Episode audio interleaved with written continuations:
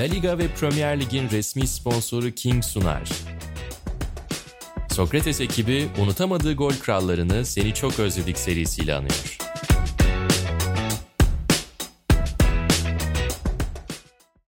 Seni çok özlediğim La Liga versiyonunda unutulmaz golcüleri ve sezonları konuşmaya devam ediyoruz. Bu bölümde konumuz ve konuğumuz aslında başrolde Ivan Zamorano.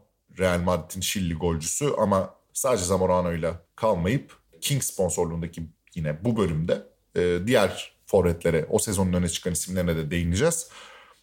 İlhancım hoş geldin. Selamlar Onur. Bir diğer bizim için özel olan adam buluştuk gene. Aynen öyle. E, Zamorano'yu nasıl hatırlıyorsun diyerek bir başlayayım önce sezona falan girmeden. Ka- aklında kalan Zamorano kesitleri, anları ve onun çağrıştırdığı imajlar neler? Birincisi hani çocukluğumdan beri yani ilk aklımda canlanan şey babamın western film tutkusu. Orada da böyle hep Kızılderilileri savunuruz ya onları böyle ev, haksızlığa uğramış görürüz. Oranın bir kahramanı olur hep. Ya Zamorano'yu ilk gördüğümde de hayatımın ilk an, o anından beri hep o Kızılderili şefi imajı var adamda. Yani takıları olsun, saçları olsun, surat ifadesi olsun. Futbolunu izledikçe de o yırtıcılığı olsun, o sürati olsun tamamen yani bir western filmine koy ve Amerikalıların yıllarca hala sürdürdükleri e, o baskıcılığı, o işkenceyi bir ırk üstündeki temsil eden adamı oynasın. Yani o şeyi çılgın at, oturan boğa o karakterlerin birini Zamorano abimize rahatlıkla oynatabiliriz. İlk imaj olarak bende bu var. Ve hayvan forvet diye sınıflandırdığım o forvet akımının da baş tacı oyuncularından biridir kendisi. Yıllar sonra da onun gelişmiş bir sürümü demeyeyim de modern bir sürümü diyeyim. Yani bir sonraki jenerasyon sürümü olarak da Edinson Cavani geldi galiba. Tam anlattığın özellikleri kapsayan bir isim olarak. Doğru mudur? Evet haklısın bak ilk anda o da şey oldu. Yani Cavani'nin bence ayak tekniği falan Zamorano'dan iyi ama o imaj olarak haklısın. O da onu uyandırıyor. Doğru. Ben Palermo'dan beri onu çok severim. Bak bu bilinçaltında böyle bir şey olabilir. Uyandırdın şu anda. Benim okudun yani ruhumu. Eyvallah. Ya benim Zamorano deyince maalesef ama aklıma ilk şey geliyor ya. Inter'de 9 numaralı formayı alamadığı için 1 artı 8 araya o artı koydurduğu formayla Zamorano geliyor. Bir de yani bu olumsuz tarafı diğer tarafta da yani 98 Dünya Kupası'nda Marcelo Salas'la beraber kurduğu partnerlik ve o kupada Şili'nin yaptığı sükse ve bunun baş aktörlerinden biri olması. Özellikle de o işte 2-2'lik unutulmaz İtalya maçı gruptaki Baggio'nun işte tekrardan dönüp penaltı atıp böyle kahramanlaştığı falan e, maçla beraber olmak üzere çok iyi bir takımdı. Çok iyi bir forvet partnerliğiydi bence. Onu da Zamorano demişken anmış olalım. Sezona dönüyorum. Önce bir sezonla ilgili bilgi verelim. Bu bu arada İspanya'da La Liga'da 2 puanlı sistemin son sezonu. 55 puanla Real Madrid 23 galibiyet 9 beraberlik ligi şampiyon bitiriyor. Deportivo e, müzmin ikinci o dönemlerin 51 puanda. Barcelona adına bir şampiyon Barcelona adına e, olumsuz bir sezon. Bir Real Betis'in yükselişi var derken Oleg Salenko'yu kaybeden Logroñes'in e, küme düştüğü bir sezon olarak kayıtlara geçebiliriz. Senin genel olarak sezona dair hatırladığın neler var diyerek başlayayım. Ondan sonra takım takım futbolcu futbolcu gideriz. Ya benim sezonla ilgili hatırladığım Real Madrid'in bu sefer Barcelona'yı beşlemesi var. Ve takım değiştiren Ladrop'un bu sefer bu maçta kahraman olması var. O da herhalde senin için de aynısı geçerlidir. Bizim izlediğimiz, izlediğimiz için şanslı addetmemiz gereken kendimizi inanılmaz bir oyuncuydu. Herhalde ben de yani hiçbir zaman öyle La Liga'ya acayip bir merak sarmadım ama yeni yeni futbol izleyen ve her şeyi izlemeye çalışan bir çocuk olarak Ladrup oraya gittiyse biz de o sene kahraman babam ve ben Real Madrid'i desteklemişizdir. Gerçi babam Cruyff'unu satmaz da biz o zaman çok umursamıyorduk Cruyff'muş filan.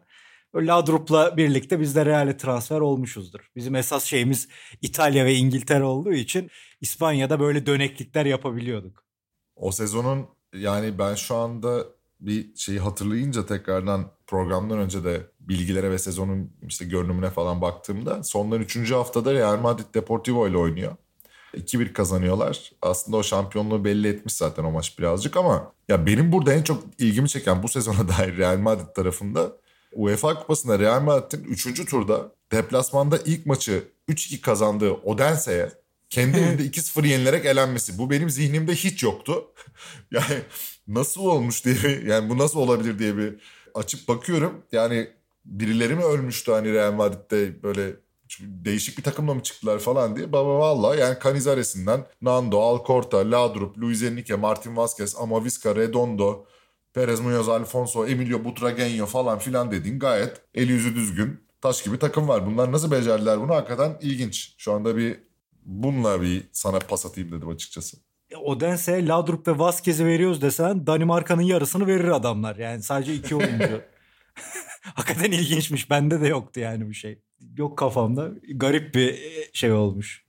Hatırlıyorsun baba yani bunlar Yupakens'te şampiyon olana kadar şeyde Şampiyonlar Ligi'nde hani 80'lerin ortasında bir UEFA kupası iki defa ardarda arda aldıkları dönem var da Real Madrid böyle Avrupa'da hani bize anlatılıyordu misal işte eskiden bu Real Madrid çok büyük takımmış. Ulan diyorduk geliyor Juventus yeniyor gidiyor United yeniyor. Hani hep yenilen hep mağlup olan bir takımdı. Ta ki işte Yupakens'in o Mijatovic'in bence offside olan golüyle Juventus'u yıktığı sezona kadar. Amsterdam Arena'daydı değil mi o maç? Onu hatırlıyorum. Ha? Amsterdam Arena açılış yani açılışından sonraki ilk büyük maç diye hatırlıyorum da yanlış hatırlıyor da olabilirim belki. Olabilir o kadar detayını yani stadını falan şey yapmıyorum ama o Juventus'un hep şeydeyken favoriyken elenmesi yenilmesi meşhurdu zaten. Hani o da gene büyük şoklardan biriydi ama Real Madrid biz çocukken hakikaten öyleydi yani. Hani ulan bir zamanlar Real varmış. Hani bu zamanın biraz Milan'ı gibiydi. Tamam lig gerçi ligde falan şampiyon oluyordu adamlar da Avrupa'da öyle çok gücünü göremiyorduk. Ta ki o seneye kadar yani 90-98'e kadar işte öyle bir Real Madrid yoktu. Ya galiba işte o Akbaba Beşlisi'nin 80'ler sonu vesaire o sükse yaptığı dönemden sonra hele ilk başta 90'ların başında birazcık çöküşe geçmeleri tam da bizim futbolu takip etmeye başlamamız vesaire dediğimizde işte o 90'ların ilk yarısındaki düşüşleri hepimizin algısında böyle bir oynamaya yol açtı muhtemelen. Ben buradan şeye atlayacağım. Zamorano kısmına bir tekrardan döneceğim. Real Madrid Barcelona'yı beşlediği maçta hat-trick yapıyor. Aynen. Zaten sezon içerisinde çok istikrarlı bir grafiği var. Takımın direkt gol silahı. Ama Zamorano'yu bir kenara koyarsak bence Real Madrid tarihi adına da şöyle önemli bir sezon. Raul Gonzalez'in Real Madrid formasıyla ilk kez arıza endam ettiği sezon bu. 17 yaşındaki Raul toplamda 28 maça çıkıyor ve 9 gol atıyor bu sezonda. Onun da hem İspanya futbolunda hem dünya futbolunda ilk merhaba dediği maç ki burada 19 maç bu sezon ilk 11'de yer alıyor kendisi ve hani Real Madrid altyapısının en büyük ürünü olarak en yeni ve nasıl söyleyeyim tesirli silahı olması beklenen ismi olarak sahalara atıldığı sezon bu. Bununla ilgili bir şeyler söylemek ister misin? Ya işte hani böyle bir nevi şahsına münasırlık vardır ya bu forvet oyuncularında. Hep anlatılır işte. Yani ben yanlış görsem de Gert Müller sadece ceza sahasında durur gol atardı filan diye anlatırlardı bize. Ki sonradan başka bir oyuncu olduğunu gördük. Hani Raul da nevi şahsına münasır forvetlerden biriydi bizim izlediğimiz. Ha, baktığında çok güçlü değildi. Acayip özel yetenekleri yoktu ama o gol koklamanın ne demek olduğunu Hani mesela ben çocukken bas gitarın ne işe yaradığını dönence şarkısında öğretmişlerdi. Ben Aa bu bas gitar işte diye. Ondan sonra o sesi yakalamaya çalıştım hep. Hani gol koklama ne demekte de ya Raul'u gösteriyordu ya bu işte golü koklamak diye. O özelliklerde çok çok kıymetli bir oyuncuydu. Ben öyle bir Raul olsa da izlesem demedim hiçbir zaman. Benim çok sevdiğim bir forvet stil değildi. Ama böyle adamlara özel ilgisi olanlar için de çok kıymetli bir parçaydı adam yani. Hakikaten çok özeldi o açıdan. Bir, bir bakıma da aslında bir dönem İspanya futbolunda simgesiydi bu. Tiki takalar çıkmadan Ronaldo'su Messi'si ortalığı perişan etmeden önce İspanya futbolu dendi mi? İşte o Akbaba beşlisinden ya da Cruyff'un Barcelona'sından sonraki dönemde Raul geliyordu hepimizin aklına. O açıdan da çok kıymetli bir adamdır bence. Bu sezonun diğer golcülerine baktığımızda yine karşımıza Meho Kodro ismi çıkıyor. 25 gol yapıştırmış bu senede kral. Yani iki sezonda toplam 48 gol kendisini ertesi sezon Barcelona'ya taşıyacak ve bir senenin ardından Tenerife'ye gönderilecek ve sönüp giden bir kariyeri olacak ama Kodro açısından da 93-94 üstüne 23 gol attığı sezon üzerine 25 golle kapattığı ki Sociedad'ın o sezon attığı toplam gol sayısı 56 zaten. Kaç asisti var o dönemin kayıtlarında sağlıklı bir veriye erişmemiz mümkün değil ama neredeyse hani 3 tane asist yapmış olsa takımın attığı gollerin 2 golden birinde zaten Kodro'nun imzası var gibi bir durum oluyor burada. Ona da bir parantez açalım tekrardan. Üçüncü sırada Davor Şuker yine 17 golle yapacağını yapmış yani. Hani temiz bir sezon geçirmiş. Bebeto 16 golle Deportivo adına bir önceki sezonu tekrarlamış diyelim. Burada benim e, üzerine konuşmak istediğim isimlerden bir tanesi de Juan Esnayder. Zaragoza adına 16 gol atıyor bu sezon ama bu sezon Zaragoza adına en önemli şey ligde elde ettikleri yedincilikten ziyade kupa galipleri kupasını kazanmaları ki Juan Esnay'da Kupa Galipleri Kupası finalinde Arsenal'e karşı oynuyorlar. Bilin bakalım kime. Ve ceza sahası dışından muhteşem bir gol atıyor. Sonra e, maç işte uzatmalara gidiyor falan. En son uzatmalarla 120. dakika herkes hadi bitse de gitsek penaltılara geçsek noktasındayken ki bunu birebir televizyondan izlemiş bir çocuk olarak ben de hatırlıyorum bu anı. Naim'in Allah yarattı demeden taç çizgisinin oradan uzaya diktiği topun Seaman'ın paytak paytak geriye kale içine düşerek topla beraber kaleye aldığı topun sonucunda 2-1 kaybeden Arsenal kupayı kazanan Real Zaragoza ki muhtemelen de Zaragoza tarihinin en büyük anlarından biridir. Juan Snyder ismini de görmüşken ki o sezon kupa galiplerinde de 8 gol atıyor yani. Hani Zaragoza'nın o seneki şampiyonluğunda da kupa şampiyonluğunda da en büyük paya sahip isimlerden bir tanesi. Yeleleriyle hatırlıyorum ben. Sonra tek direktör falan oldu da pek bir numarasını görmedik aslında yani o kadar ekstra. Yani saygın bir insandır her zaman da. Sen nasıl hatırlıyorsun Snyder'i?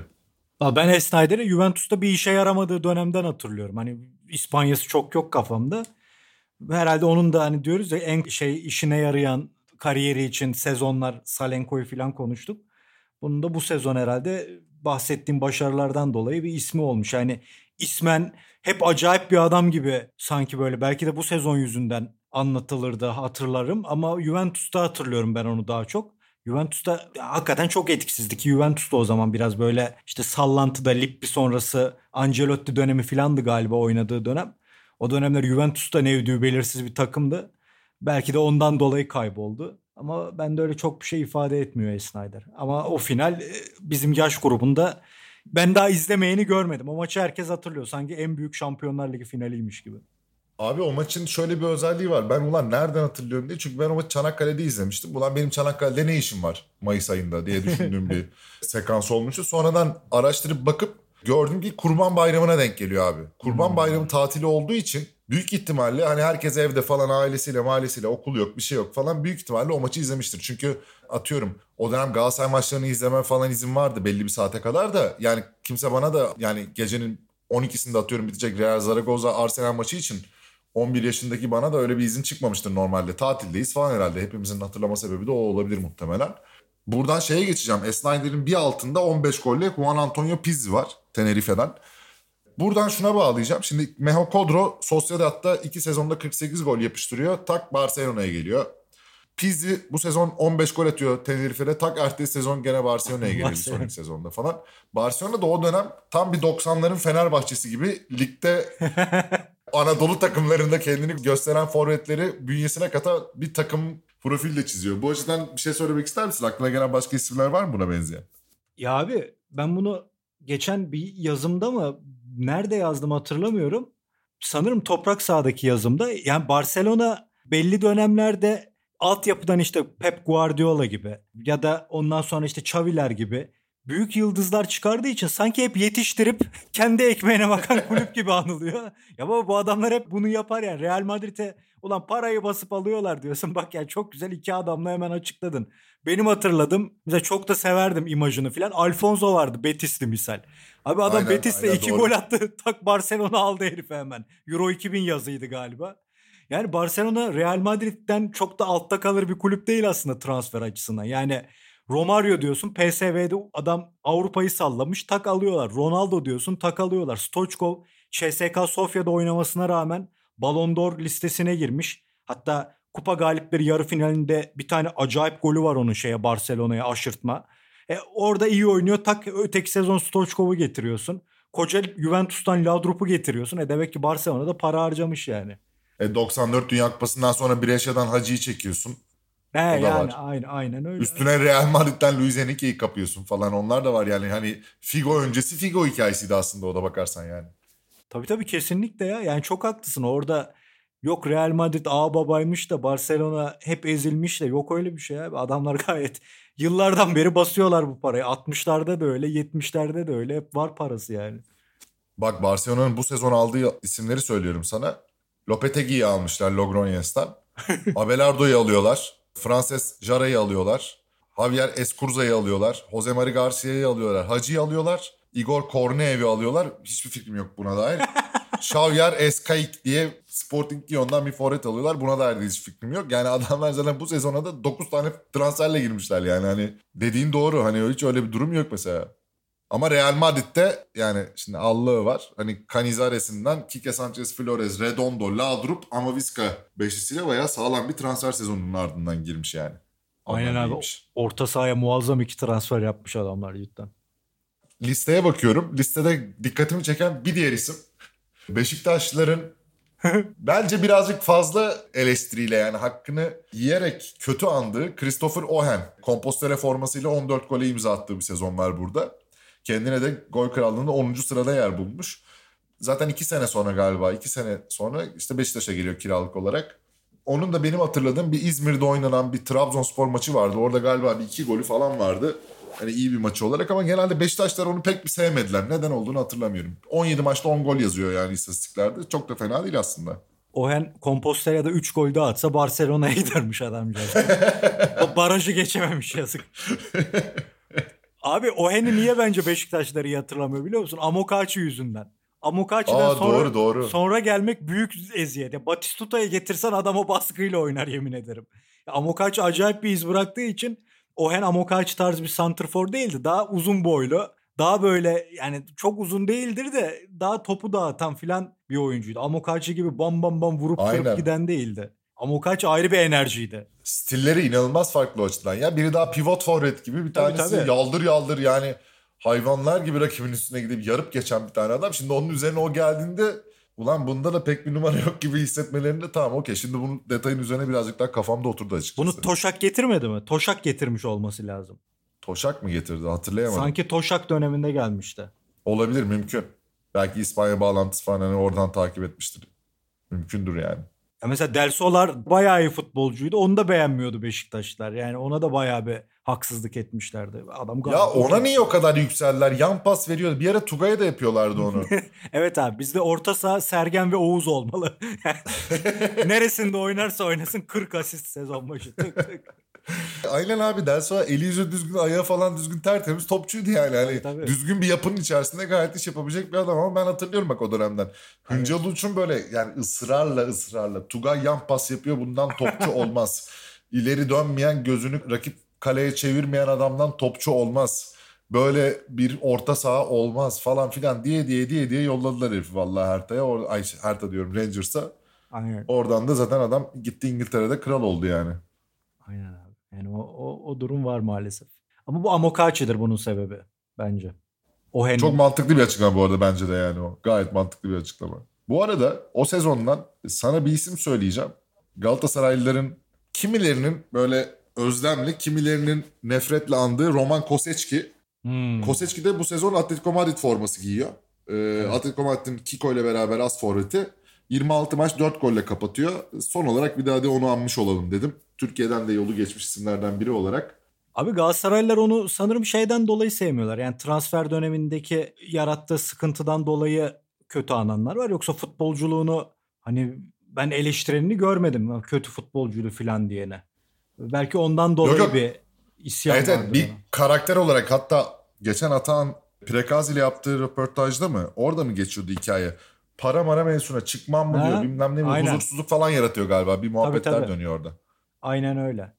Ondan dolayıdır. Yoksa bence bahtsız bir adam 70'lerin ikinci yarısından itibaren yükselen ve 80'lerin ortasına kadar milli takımlar seviyesinde kupalara katılan Polonya'nın en boktan dönemine denk geliyor adam aslında. Yani biraz daha iyi bir Polonya'da oynasaymış bence adı sanı çok fazla daha çok duyulurmuş. Bir Dünya Kupası falan çıkarsaymış bence hiç de kötü bir futbolcu değil. Gayet iyi futbolcu. Galatasaraylıların da kızmasının nedeni odur. Haklılar da yani. Ama İspanya'da da az şey yok ya. Atletico Madrid'de iyi maçları falan var yani. O zaman buradan da kendisini almış olalım. Bu bölümün de sonuna gelelim. Seni çok özledik de La Liga'nın forvetlerini, unutulmaz isimlerini ve sezonlarını konuşmaya devam edeceğiz. King'in sponsorluğundaki bu yapımın ikinci bölümünde yine İlhan Özgen'le beraberdik. Üçüncü bölümde görüşmek üzere.